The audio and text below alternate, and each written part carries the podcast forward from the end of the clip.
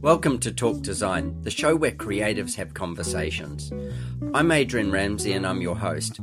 Having lived a life of design myself, I wanted to share with you the creatives that inspire me and in turn may inspire you. Thank you for listening. I hope you enjoy. Hi, I'm Adrian Ramsey, and I'm your host on Talk Design. I started this podcast because I wanted to share the journey of design that I've had and that many others have had. And I find it inspirational talking to people globally about what makes design tick and what makes design create a better world for others.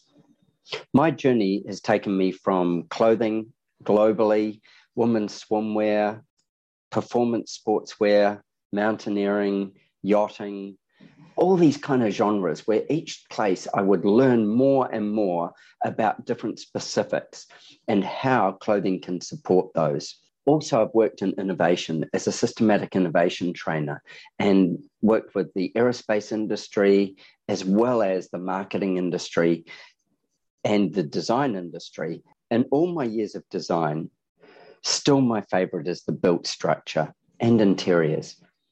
And years of travel, and discovery, I constantly look at what the emotions are that are created by the built space.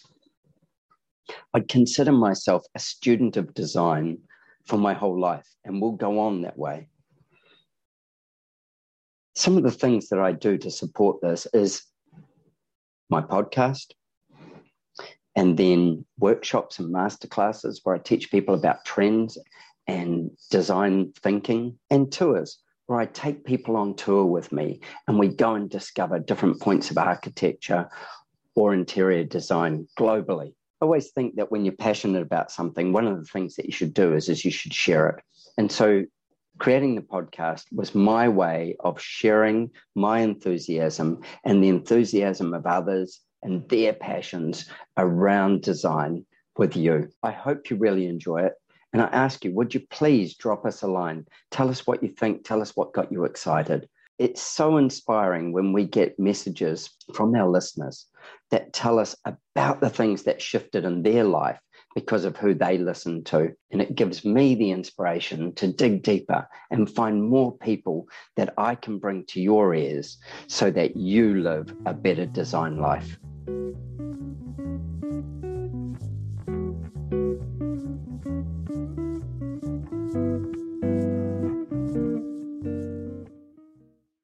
My guest on Talk Design today is Zia Hanson from Zelux Studio, which is Southern California based. However, projects are global. Zia is a fascinating human being. So her life started in Denmark, and we will dig into a bit of that. But she has lived um, in Africa, the in Asia, and in America. She's a global citizen, and she is well known for her hotels that she designs but I'm not. Whilst I'm really interested in the hotel she designs, I'm really interested in her story because it is absolutely fascinating.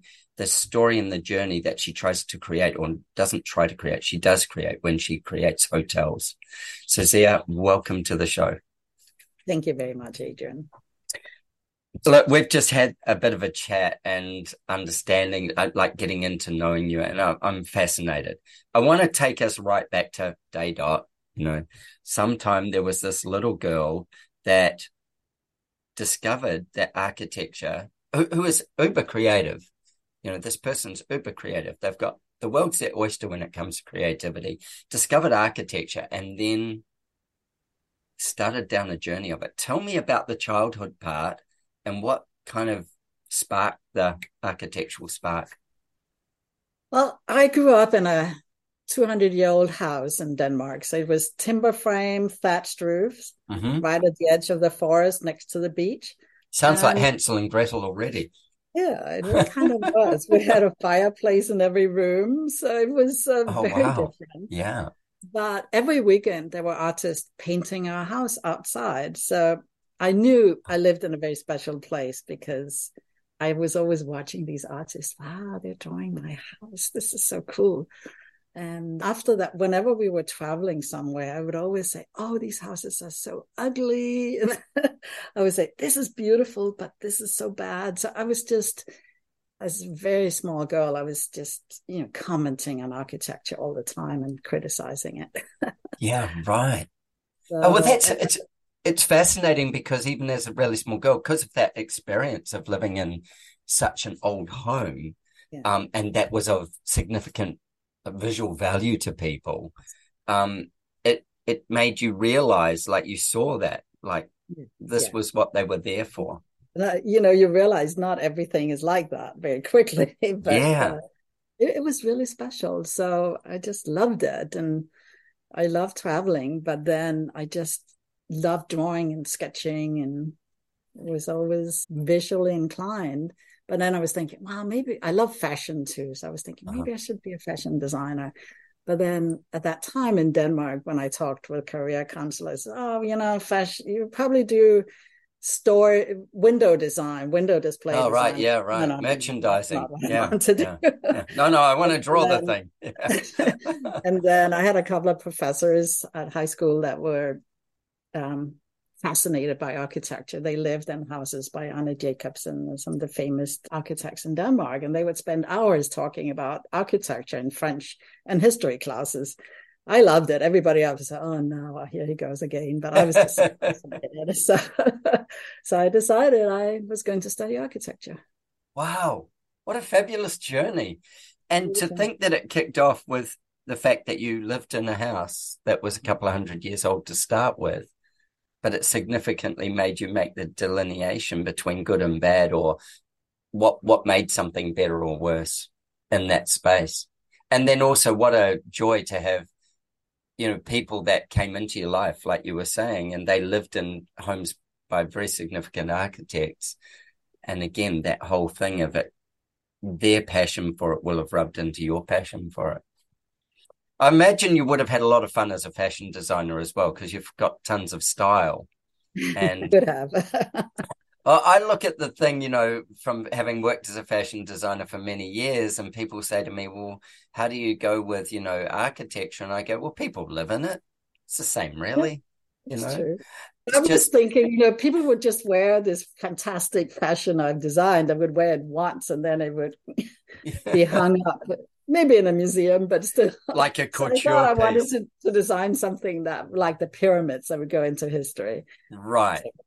it's uh, yeah, right. It, it's uh, the fun thing with fashion is compared to architecture is in architecture your projects take so long to bring to life and really not in your case with hotels and things oh, yeah. that's actually probably the, the thing when it's residential architecture you know, it's really for one or two, well, not one or two, two, maybe five people, you know, or it's maybe multi-resident residential. And so it's for more.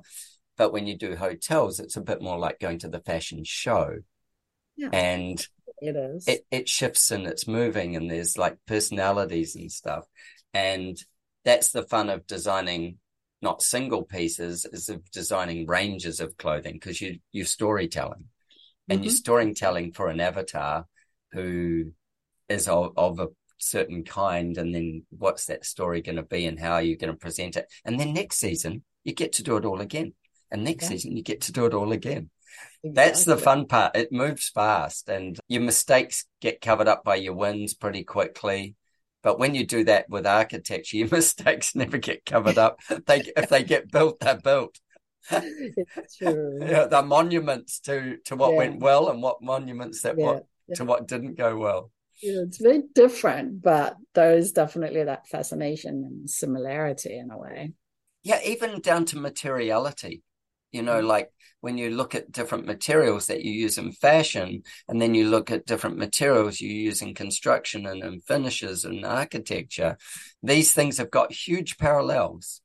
They've oh, got, you know, like for climate, for everything. It's um so yeah, I, I really love that kind and, of journey. And they have such a psychological impact on mm-hmm. people too, the touch and feel, the mood. And, I mean, you can really almost create people's moods. Uh, you control people's moods. And I think that's why I went from exterior architecture to be fascinated by the interior of the uh-huh. architecture, uh-huh. walking into the room. But everything is so can be so different and everything impacts you in person because you spend so much more time in every moving from space to space. So you want spaces mm-hmm. that are have drama. You want spaces that are cozy and dark, and you want others that are brightly lit. And it's just to it's me that a range of emotions. Yes.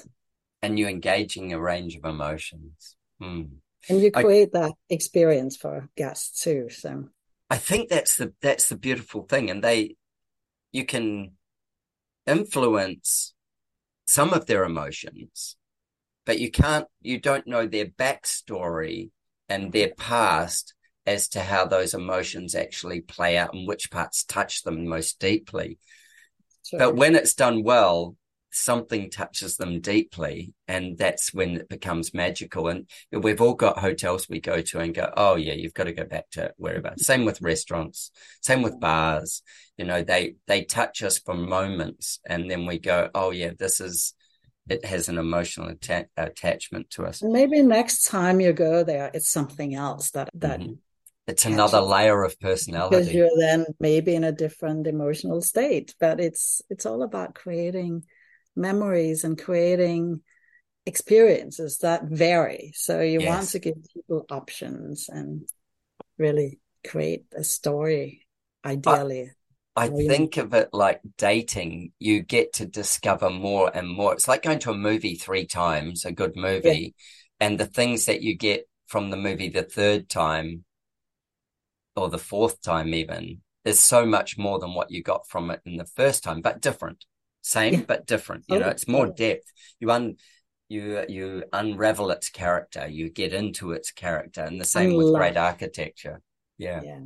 Tell me a bit of a story on your. So you decided to study architecture at this point, and tell me where that's taken you, as in firms you've worked with and people you've worked with. Just tell us, take take me on a journey. Oh, it's taken me in so many different directions. And sometimes it was frightening in a way because all of a sudden I got hired by a company and they wanted me to design the biggest bridge in Denmark, a new suspension bridge that took 15 years to get built. But it was amazing. I didn't know anything about it, but got to work on the aesthetics and the planning and the beautiful movement through the landscape. So it's in a way a precursor, I think, for doing interior spaces. And I was doing a lot of architectural competitions that brought me to, at a very young age, be a very part of the community and the uh, public building um, mm-hmm. designs. And one day I decided, I think I've just done this enough. what am I going to do that I'm 28? What am I going to do the next 40 years? Because I felt I had already done as much as I could do in Denmark, I thought at that time. Right.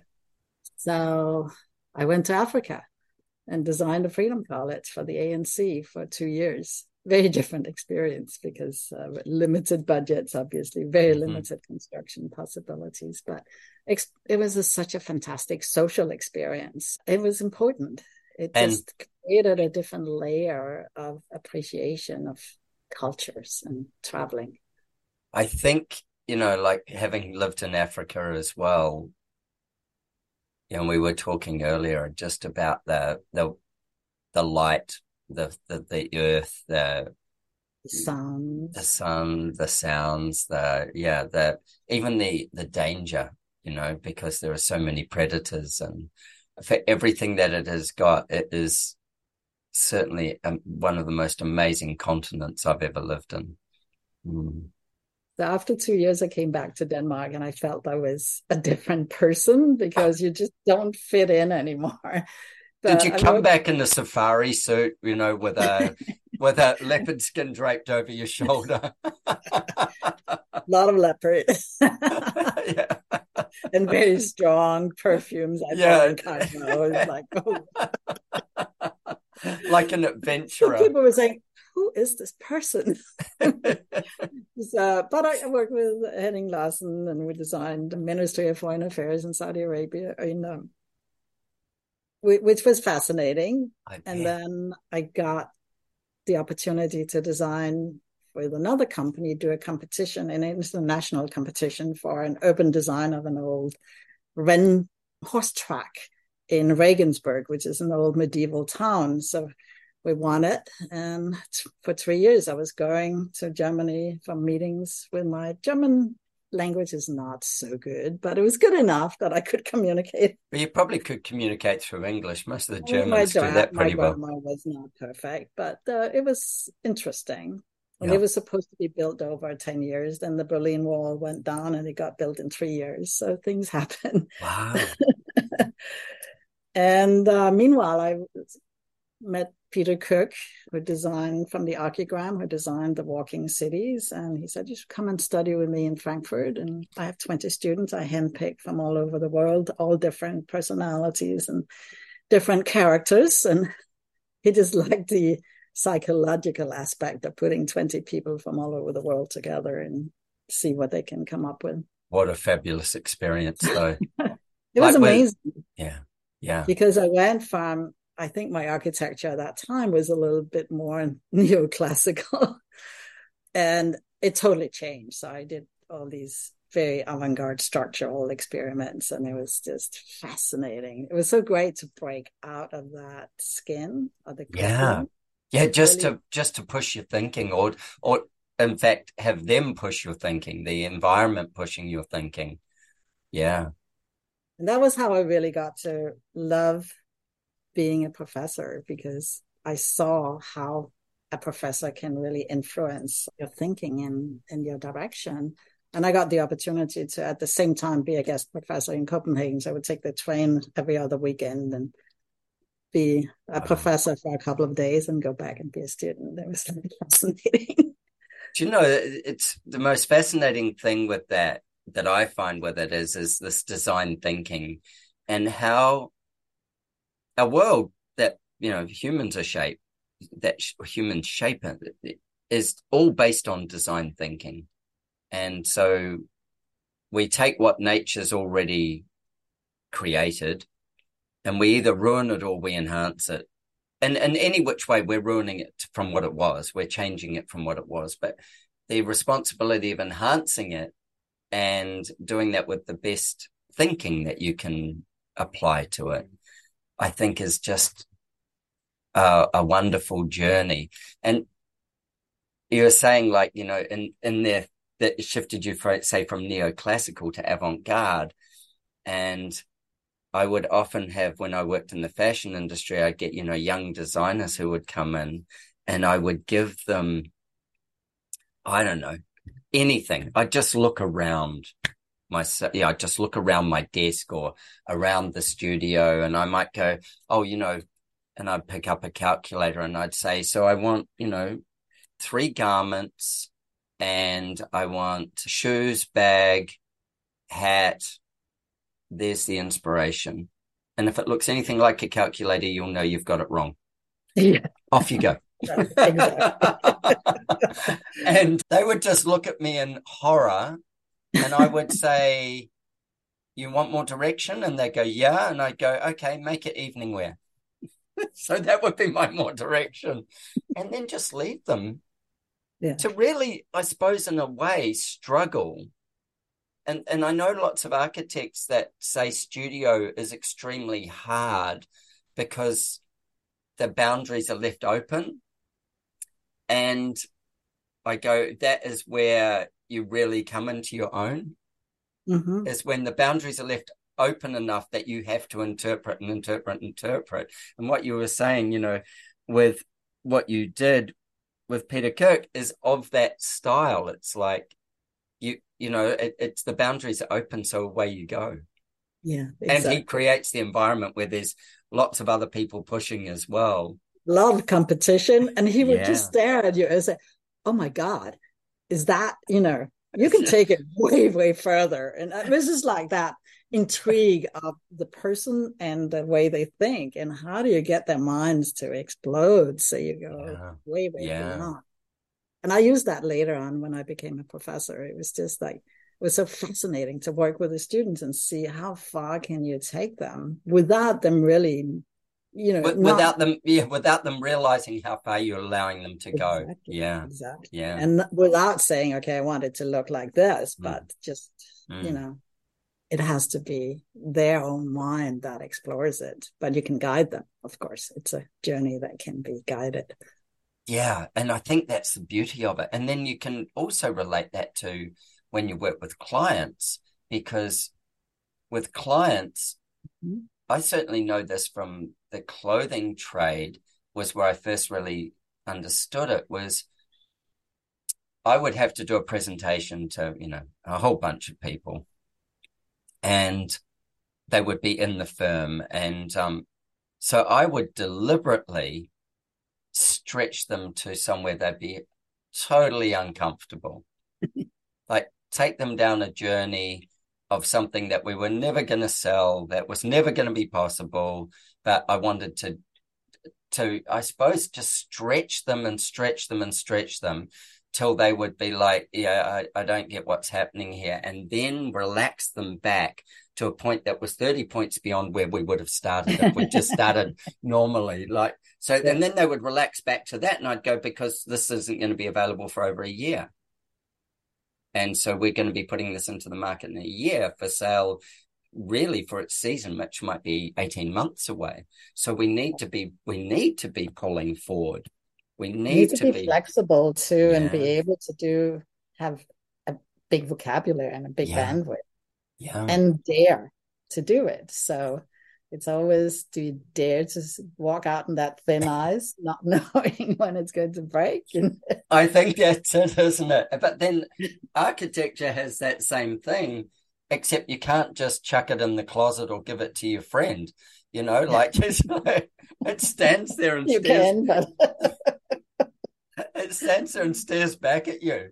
Working with clients is fascinating too because you have to take them on a mental journey too because they might have a perception of wanting mm. a French chateau, but once you start them on a journey, you can you're not manipulating, but you're guiding the yeah. Well, you're opening journey. opportunities, and and like I know you like you say the word manipulating, and everybody thinks that you know oh god that sounds like such a terrible word, but what you are is you you are manipulating the environment towards an outcome but with enough width and flexibility that there's, you know, it's broad enough that they can bang from side to side in there and you can run with them so you're giving boundaries and you're going, you know, that just like they're giving you boundaries, you know, they have budgets, they have really giving them the flexibility or expanding. Yeah. Taking the them into the design possibilities. journey. Possibilities are unlimited. There's mm. any way, but it's always a fascinating dialogue because you have to listen to the client and I just yeah. love the interaction between clients and and their project and seeing if you can get them really excited about something they never thought would be possible. Yeah, yeah. I had a fascinating talk with um, Maurice Adjmi from Maurice Adjmi Architects in New York City. He does buildings in New York and the same sort of things in that talk where it's this movement of what's possible with the regulations, with the whatever, with everything that's going to happen, what's possible, and then how do you play towards the impossible with it? Um, and then you get some uniqueness and you create something that uh, is fit for purpose and is an emotional journey for the people who interact with it. Mm. Exactly. Mm. So tell me, how did you go from Africa to Denmark to America? How did that happen? Yeah. It was a possibility that opened up because I felt that after coming back from Africa, I, I didn't quite fit in anymore. And I felt the restrictions of building codes in Denmark were very limiting of what you could do at that time. This Compared to Africa. so, no, you could only have 10% windows and you had to, building codes would say you have to have a 30 degree tile roof and yellow right. brick. So yeah, right. there are not a lot of opportunities to be flexible. Fortunately, it's changed so much, and big is one a great example oh, yes. of how yeah. you know, architecture has totally changed since I left. But I felt if I go to Los Angeles, I can design anything. So I was lucky, or I did my thesis at SCI-Arc, and yeah. then I worked with Frank Gehry because I was fascinating by fascinated by his architecture and this, you know, unconventional way of exploring spaces. Yeah, that would have been an experience in itself working with Frank Gehry's firm. Yes, it definitely was. but then after a while, I felt that you know he's he's a master, and when you work with a master, you have to wait until the master has time to work on your project, and you can't just take it and with it just run out the door at that time. So when I had the opportunity to become a professor, I said, you know, this is just, I think, more where I can really make an impact on other people. Mm-hmm. Beautiful. Beautiful. then one day I had designed, you know, city halls and museums, and I said, gee, and I came to Las Vegas and I walked around the casinos and said, wow, I could design any dream in this yeah. uh, as a casino because the you know you create experiences and they all have to be completely different. And you can spend money and you can you know use amazing lighting amazing technology to create experiences. So that's how i got a few months later if, if you dare to dream it it, it will happen. I think that's yeah that that's really amazing. Like it, it's almost like i think of las vegas as being a playground of as a place, but then also each casino and hotel and stuff like that, like you said, they all have very definite brand personalities. Oh yes. Mean, it's highly competitive, so you have to lure people in and ideally get them to spend as much time as possible. So designing every restaurant, every single venue is just a whole different experience, has its own story within this narrative to keep people there. I mean, it's very basic psychology. but right. you give you give them no reason to have to leave because you give them so many different experiences and memories. In one so space. So I've got this question with that because I know often when I go into like hotels, especially casinos and stuff, we expect the floors to be laid out you know the, the, the accommodation floors to be laid out in a certain way or whatever and generally it is. And then the public spaces and the fact that you do have all these personalities and you do have all these things that are happening there i often go in and i go how do you even start? Where, what where tell me how do you even start? Because the scale of it's like a it's like a very very very big elephant that you're going to have to eat. And i know there's regulations and all those things but how do you start in a design journey on that bigger scale? I love that because it's like in the master planning that's where you really start creating. You start saying okay it's it's a lot like retail design because you have something that grabs people's attention and kind of indirectly takes you on a journey through the spaces. So that's what when you start the master planning of the casinos and laying out where all the different venues, it's almost like a city. You have to have certain uh, excitement. You have to have some plazas where people can gather. You have to have all these special events, and every one of them is an experience in itself. So that was what made me totally fascinated by it. So it's not like creating they always say it's like creating the perfect mousetrap, but it's really not what it is because it's much more than gambling. It's really about all the experiences. Everything you see is custom designed. So you design these 80 foot long custom chandeliers and I mean there's no limit to what you can do. There's always budgets, but yeah. But they're usually large as well. Yeah. Because they they they recognize that the success is having people in there. Yeah.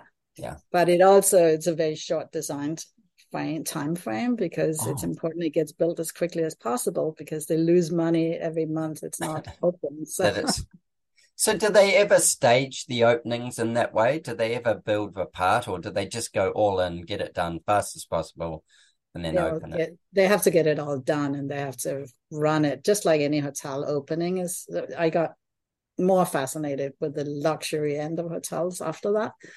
But it's all about having the whole service training, the whole structure behind has to be perfect because mm. if it's not working when the first guests step in, then you get a bad review and can, that can that can dog you for years. It's hard to exactly. Yeah, yeah. So, How fascinating! I, as I say, like I often go into those spaces and I go, "Wow!" And I start looking at the amount of detailing there is, like just like you said, you know, like using an eighty foot chandelier as the example, the amount of detailing that is put into them and everything like it should be is designed, whether it be the carpet, whether it be, and then there's, you know, the level of specification and layers underneath each of those things for noise control, for fire control, for, yeah, like. But working with lighting consultants is always fascinating because a lot of the best lighting designers have a theatrical um, mm-hmm. experience or background. So it's really about creating all the aspects and how it how the space can transform like a chameleon from day to night and um, whatever yeah. mood people are into. So it's uh, and when they when you're doing it, say a casino, is there? I mean, there'd be I want to say rules. I don't mean rules like hard and fast rules, but there's ways of of you bring people in and then revealing different things to them at different times that put them in the mousetrap, that put them into the into the spending part of what they're going to do. You know, like well, you have to give people an experience so they are happy opening up their wallets. If they really feel they get value for it, they're happy to let go of their money. Right. I I'm not, I'm not a gambler. I would never spend my money gambling.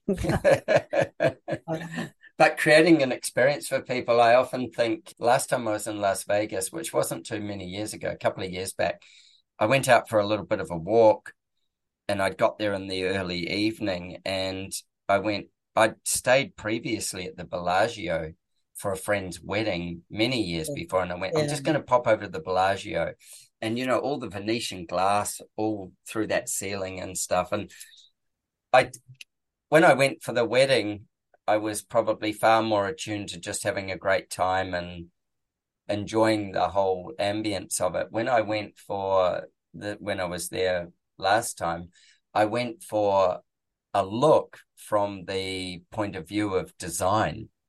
And yeah, I spent quite a bit of time in there, you know, probably a few hours as the evening came on. And I went and did watch the, you know, the um, fountains and stuff as well. But in that first part of it, just experiencing it and feeling the emotional shifts of what it did. But I didn't actually, I'm not a gambler either, but I didn't actually realize that, of course, you were selling me experience, the, me the experience, putting me in a happy space. So I'd be happy to give money away mm-hmm. or, or at least risk it.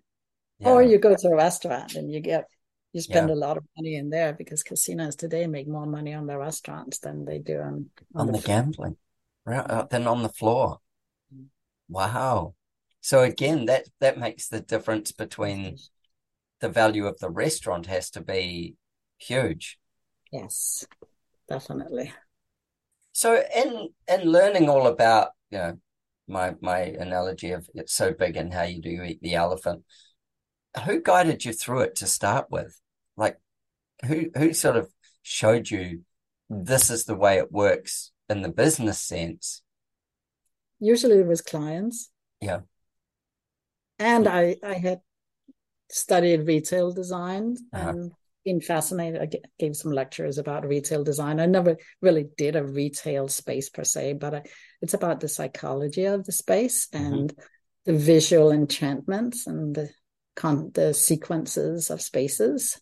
So yes. that's how I so I got, you know, I, I nobody taught me how to do it, but I analyzed it and I just got fascinated by creating choreographing. Choreographing a space is what I've been fascinated with for so many years. And to me, it's really like a almost like a video. You make a movie, but every space guides you and creates different experiences that you may or you may not notice, but some volumes are very tall, some are very low and more dark and cozy, where others open up with daylight. And so it's it's all about creating a storyline basically or mm-hmm. storyboarding every space. But yes. then when you put it into a planning, it's different because you have to translate your visual, your choreography mind into where do they actually get located and how do they interact with each other in yeah. plan. I think if you're a visionary and you visualize it as a movie, you're already creating the visual spaces or the foundations for all the renderings and the real spaces to come. So, right. I love that. I love that. I love the fact that a you are taking people on a when you say a movie, you know, there's a there's a brand attached to it. So it's just like a movie. It's going to be a romance or it's going to be a thriller mm-hmm. or it's going to be mm-hmm. whatever. Mm-hmm. And so it's already got a category or a genre. And then from that genre, then it's like, what is its story? And then that's the brand. What's that brand story behind it? And then what is the character here? Is this the main the is this the lead? Is this the one? The lady, the drama queen, or is this the villain? And, and you know, how do all these characters interact with each other? And will people notice it when I'm going from space to space? Maybe not fully as much because you don't have the movie or you don't have yeah. the sound and you don't have the drama. That's yeah. It, it, it's well, not it's as not... directed, but I think you you can still certainly create the impact by working with it. Oh, a hundred percent, a hundred percent. It's not just functional planning, but it's actually 3D functional. Yeah, yeah.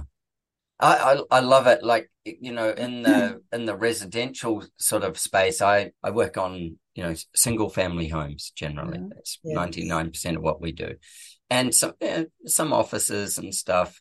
But when single family homes, we're trying to create a chapter in their book of their life. And that might be multiple chapters or it might be one chapter, you know, depending yeah. on the time and the intent of the property. Yeah. And we look for the ones where it's going to be multiple chapters, you know, sort of like legacy chapters and, and what will be developed from this home and this space. And then what's their story they bring into it. And then how does the architecture respond to the emotions that they need to nurture them in their home space? And etc etc that kind of thing. And i when you're doing it with this i it takes me to that thing of when we go to a beautiful hotel or we go to a casino is a great example or we go to a restaurant is this journey that we tra- we transition. Some point we transition into this journey and the journey delights us in a whole lot of different ways and it questions us and we see things that we don't know but we want to understand and that's just from the environmental journey and then there's a service journey and then there's then there's know, the memories later on that creates a slightly edited uh, memory or experience. Yeah, yeah. and Again, the other people come back three times and have a different experience. Like when you watch a movie you come back and you get a different element yeah. didn't yeah. notice before. So yes, you get that depth. You get to peel back the layers and see more what than what it is. You were telling me before about designing some indigo hotels, yes. and you were saying about doing one in Phuket, and I'd love you to tell that story of just the texture and the environment that an indigo hotel's story of how they what they desire. So Go for yeah, it. Tell me. is a is a wonderful brand because one of the requirements is that you create a neighborhood story. So every aspect of the hotel has to somehow relate to a neighborhood or create, be a translated experience, not a literal, but very translated. So Phuket Patong in Phuket is a fantastic city. It has tropical forests like banana plantations before you drive into Patong. Then it has Muay boxing, transvestites. There are sea gypsies and uh, the ocean, of course. And it's yeah. a totally different experience in daytime and nighttime. And how do you translate that experience into a hotel? It was really fascinating. So we took the Muay boxing into the guest room where every element of the guest room was designed to be inspired by Muay Thai boxing. so they're like huh. tattoo inspirations and gloves and you know, every element was just, I think, very fun and playfully done. Yeah. And we designed another guest room that was inspired by the uh, uh, sea gypsies that lived on, you know, planks that are tied together on on the ocean. huh Very different experience. And the whole lobby was inspired by that crazy neighborhood story where the tropical merges with the flamboyant. Yeah. And, and the restaurant, we call it the all the neighborhood cafe became inspired by the banana plantations and bamboo structures. And it's just really fantastic. So that's I love exciting. brands that really want to, us to be challenged to create that new character or a different story that's really a, yeah, be, because if that same hotel was in say Cologne or somewhere, it would be different. it would be so different. Like so, yes, totally different. Yeah, and yet you know that if you knew the brand from one place, you know that the experience would be great in another place. Yes, because but you know you learn something new about the place. So I think it it really distills an experience. Yeah, that's fabulous. Or it, it, translates an experience, and you just never see the same hotel anywhere eh, with that brand. Yeah. yeah. A lot of other brands are getting into that. So a lot of sub brands that are not every branded hotel, every hotel brand now has like 30 different subcategories. So there are a lot of different brands that allow more of the local storytelling. Right. Which is fascinating. And yeah, I think it adds so much value.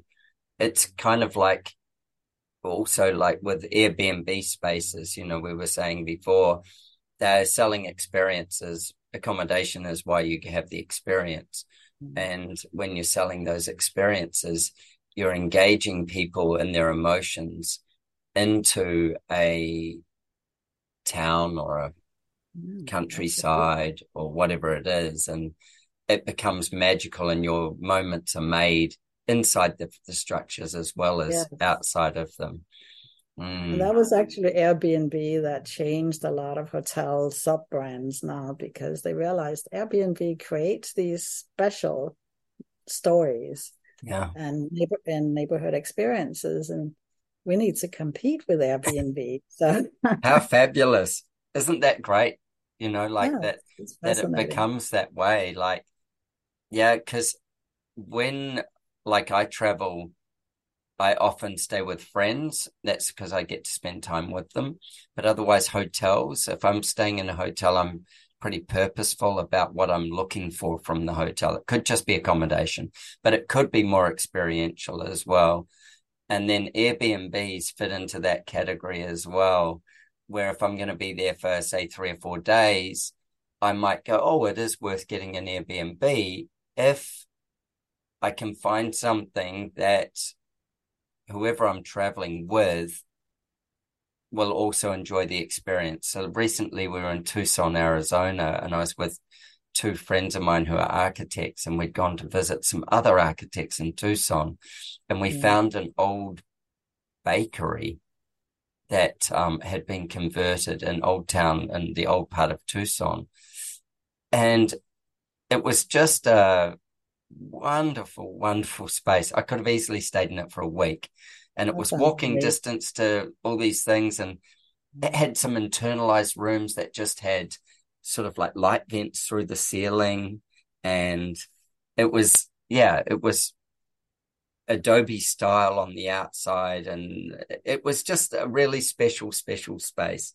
And you go, it left me with all of Tucson did left me with this thing of wow, what an experience to be there. And then I was talking to my friends from Dust Architecture, and they were saying, yeah, well, it did just get written up in the New York Times, so the romance and the gentrification's about to go ballistic because of that, which it already has a, a certain level of gentrification.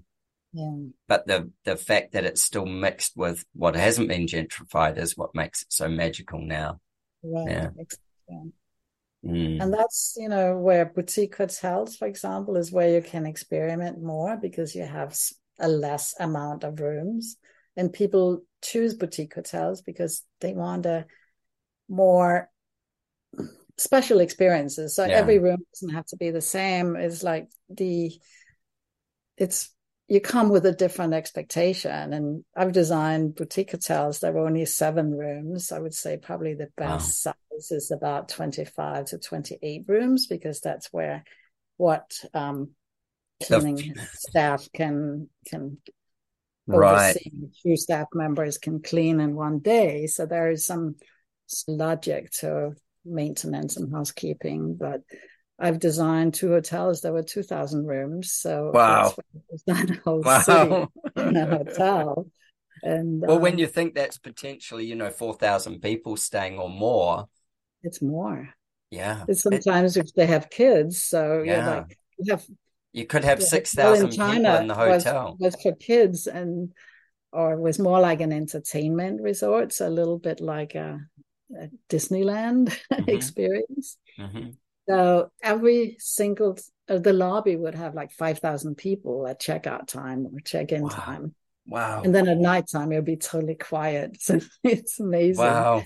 But the directive from the owner was, I want every space design, every the floor, walls, ceilings, everything has to be themed to be nautical or oceanic inspired. And it's like, oh, it's hard when it's so big. And yeah. they're like, you know.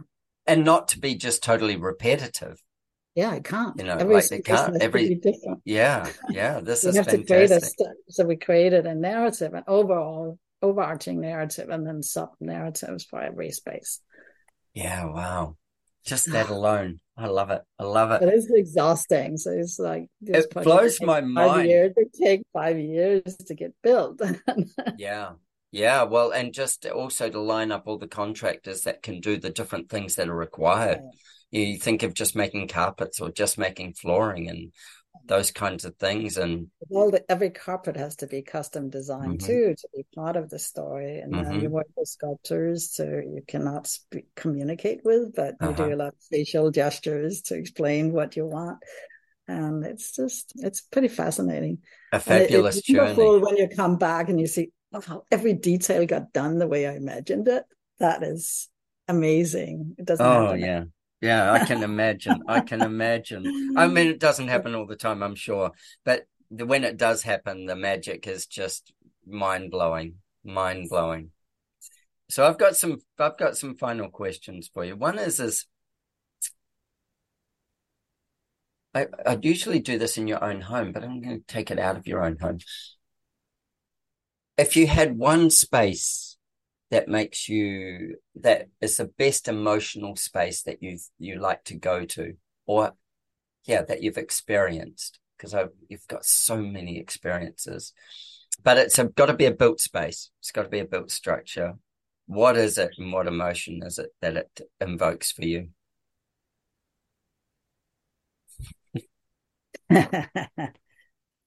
uh, if it's a boat space, I can't help thinking about the grandeur of the stairs that lead from one volume to the other. So I like tall spaces. I like volumes.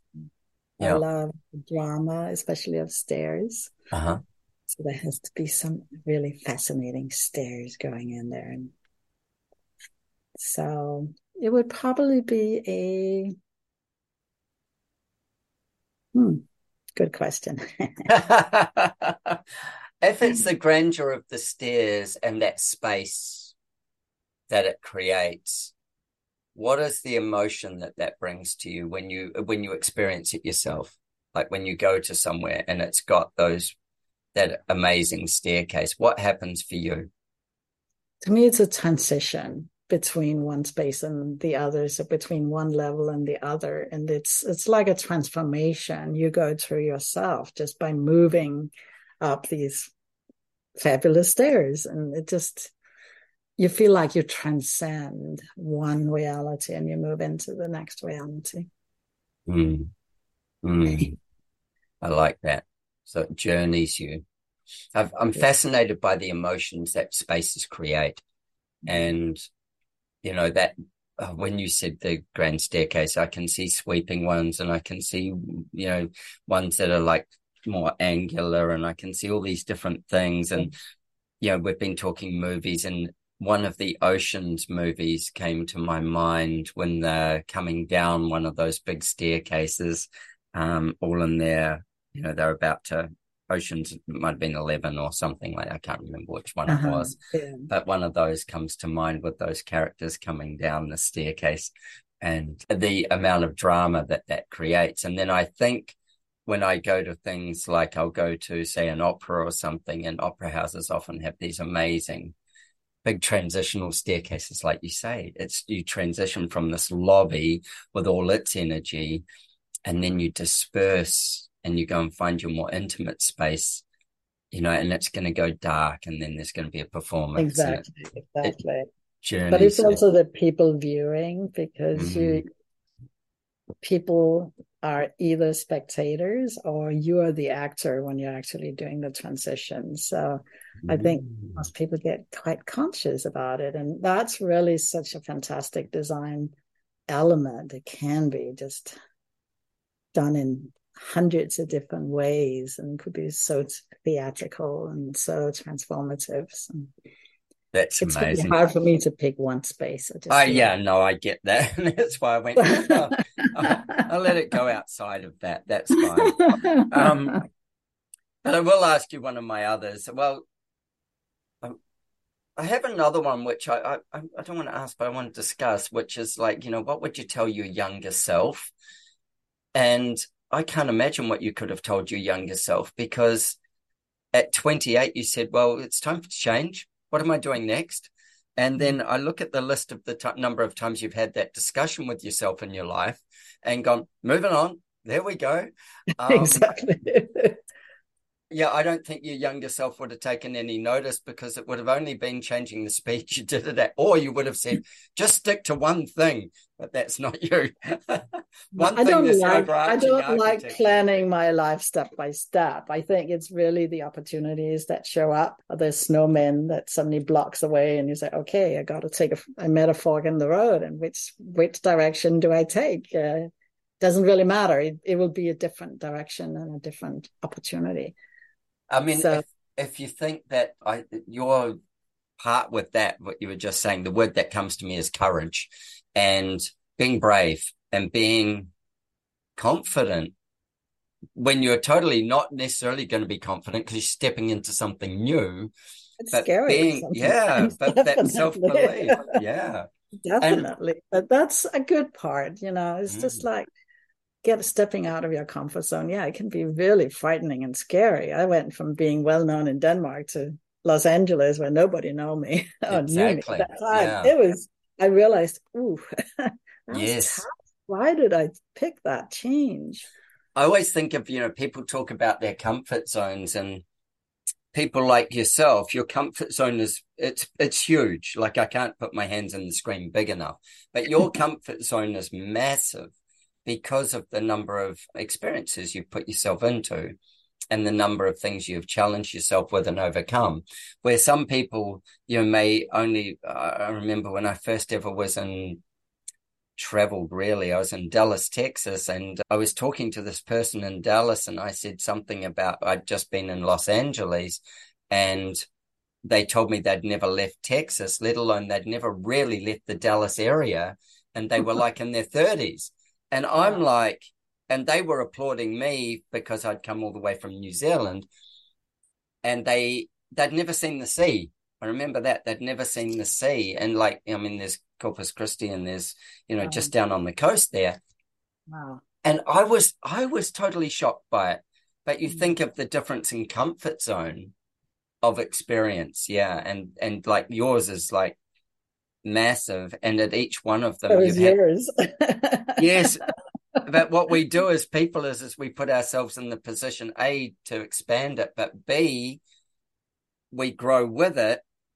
And in that well yes we get a bigger comfort zone but we put ourselves into a challenge that we have to master while we're going through these things not just traveling and seeing something or whatever else. We end up in this position where we go, oh, actually, I've got to make the rubber meet the road here, and somebody's relying on it.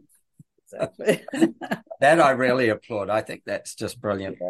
So I am going to ask you the question that I said to you before we started. Um, so you have had a chance to think about it. But one last mm-hmm. project what would you choose? You can't do anything else after it. And you cannot give me Tom Kundig's answer, which is I'd start a project I would never finish in my lifetime. Because that was the trickiest answer I've ever had. But what would you choose if you if you only had one left to do? What would you want it to be as your maybe not your legacy project, just one that you would love to do? Mm. As the very last one. Huh? Mm-hmm. Oh. Tomorrow, when you're finished doing those schematics, it's done. you can't do architecture ever again. It would have to be a nomadic, a nomadic hotel where you can just move it from one place to oh the other, okay. one location to the others. It could be in the tropical forest. You can take it out in the desert. You can move it out to the ocean on the platform. So you could drift from place to place. But I, I really love the ideas of structures that are portable. So you can actually move experiences and they will transform without especially touching or damaging the landscape. That's I think the beauty in the what they now call the outdoor hotel uh, camp. It's very sustainable. It's very um, transformative. Uh, and I could yeah. see that would just never be ending. uh,